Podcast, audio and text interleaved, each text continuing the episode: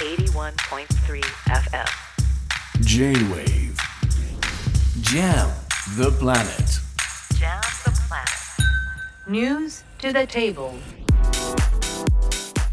吉田真由がお届けしています J-Wave Jam the Planet 続いては最新ニュースにフォーカスする News to the Table 先週いわゆるいわゆる派閥パーティー裏金問題を受けて岸田総理まずは岸田派の解散を発表そこから安倍派二階派も続き3つの派閥が解散を表明するに至りました。また自民党今日も政治刷新会議を開きましたけれども一体自民党の政経運営はどうなるのか。今日は元共同通信政治部記者として首相官邸与野党を担当しました現在はフリージャーナリストの小西和義さんにお聞きします。小西さんお久しぶりです。あ、久しぶりです。どうぞよろしくお願いします。まずはですね、あの3つの自民党の派閥の解散が報じられています。で、一方で、この週末には麻生派が岸田さんの意向を退ける形で存続を表明したと、結構岸田さん思い切った賭けに出たなというような感じを印象を受けるんですけれども、もうこれ一体どういうことなんでしょうか？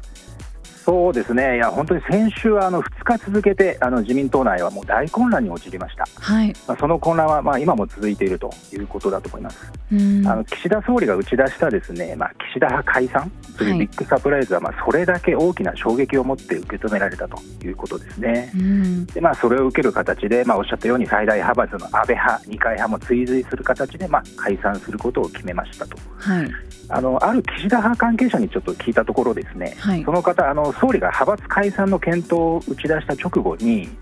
あの派閥を解消したところで本質的な解本質的な解決には全くならないというメールを送ったんですが、うん、まあ、総理は一切聞く耳を持たなかったと。なるほど。いうことで、まあ、それだけね。そうですね。あの強い決意を持って取り組んでいるということが伺えるかと思います。うん。ただですね、総理の口から派閥の解散というものが、じゃあ政治不信の払拭にどうつながるのかといった説明はなされていないというのが実情です。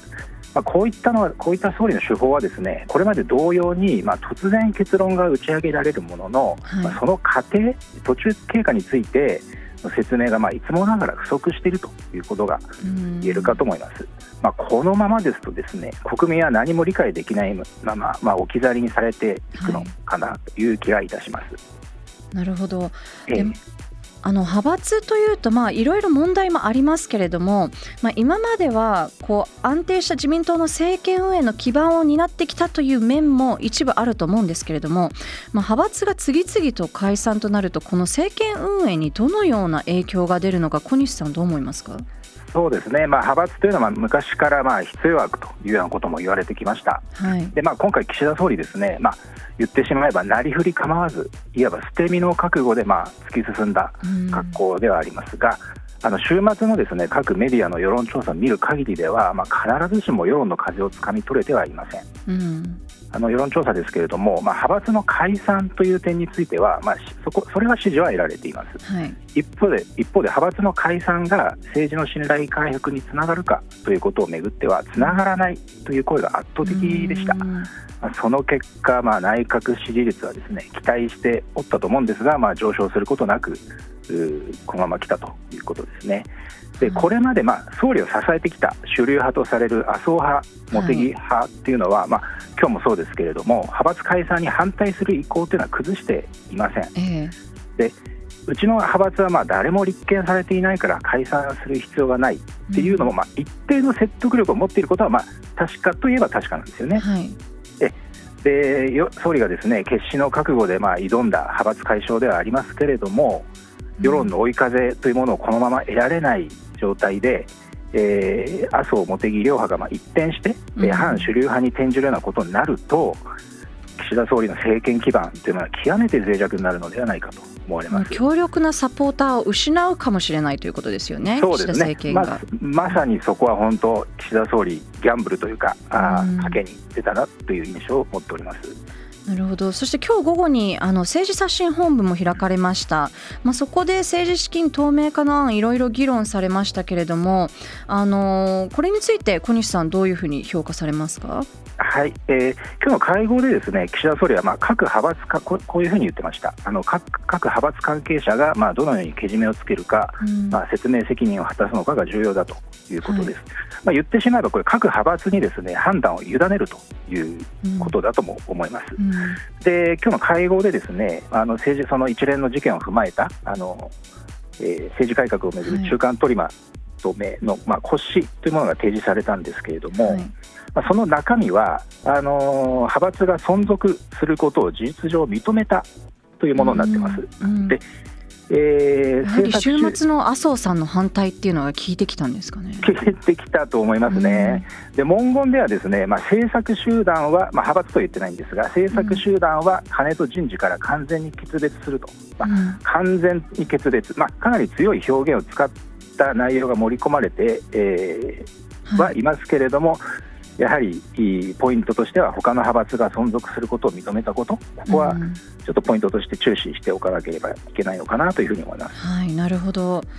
あと今週26日金曜日から通常国会始まりますけれどもあのこの時期の通常国会予算成立の3月末まであの予算委員会での論戦いろいろ中心となると思うんですけれどもここでの議論どのようなものが予想されますか？やっぱり政治と金なんでしょうかね？そうですね、うん、もうやはり今国会最大のテーマと言っても過言じゃないかと思います、はい、もう政治と金国会、えー、さらに言うと政治改革国会といった色彩がまあどんどん強くなっているのかなというふうに印象を受けます。はい、あの野党はですね、えー、この政治と金に加えてあの元日をあの能登地方を襲った能登地震、はい、これに対する初動体制についても、まあ、自民党総理を激しく揺さぶって、うん、まあ、政権を追い込む構えを示しています。はい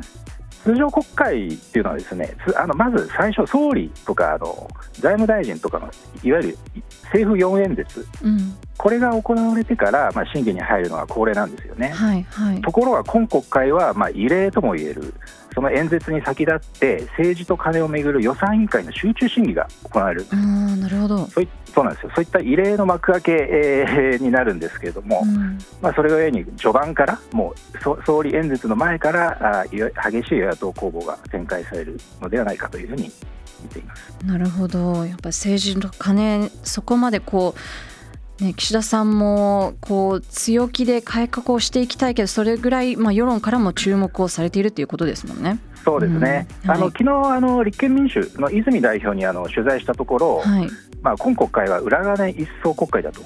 派閥解消という本質ではない話を打ち出してくれたんで、まあ、むしろ攻め手が増えたというふうに意気謙康にまあ話していました。はい、あの総理はですね、まあ、これに対してあのよく言われる検討主答弁ありますよね。うんはい、えー、検討するを連発する答弁ですけれども、はい、こうそうですね。こういう答弁ではなくてやはりもう自らの言葉で、うん、あの実効性を担保するような、まあ、具体策を語ることが求められているのではないかと思います。とりわけやはり政治と金に関わる政治資金規正法の改正については、まあ、やはりしっかりと真摯な姿勢で国民に呼びかけるような形で、まあ、答弁に臨まないと、うん、まあ、失われた政治に対する信頼の回復というのは困難になるのではないかと思ってます。はい、なるほど。あとその他今国会での注目ポイントとして小西さんあの共同親権を認める民法改正案にも注目されてるんですよね。そうですね。あの、はい、まあ民法っていうのはまあ非常に国民生活に直結する法案ですので。まあ、あの審議注視していきたいと思うんですが、うん、あのこの内容どういうものかといいますと、離婚した際に、まあ、どちらかの親を親権者とする制度、はい、まあ、今は現行制度そうなんですけれども、うん、その制度を改めて、まあ、お父さんないしはお母さんの両双方がまあ合意したら共同親権を認めるという内容なんです。はいただですね離婚の理由があの DV ドメスティックバイオレンス、うん、こういった場合はですね被害者の方はやはり元パートナーと面会すら避けたいというのが実態だと思われます、はい、まあ、そのためあのそういったあ被害者グループとかからは反対が出てるんですね、はい。えー、アメリカでは共同親権が普通だけれどもそうですね。そういったグループも反対しているというのは理解はできますよね。その他に注目しているポイントはありますか？えー、とあの SNS のあの誹謗 SNS で他人を中傷するあの投稿の削除、これを迅速化するための,、あのプロバイダー責任、えー、制限法改正案というのがありまして、はい、まあ、これもあの国民が安心して、えー、暮らせる社会づくりに向けてですね、まあ、大きく寄与する法案なのではないかなというふうに考えておりますので、うん、まあ、この点もちょっと注目していきたいなというふうに思ってます。はい、わかりました。ありがとうございました、はい、ありがとうございます。どうも。以上、フリージャーナリストの小西和義さんにお聞きしました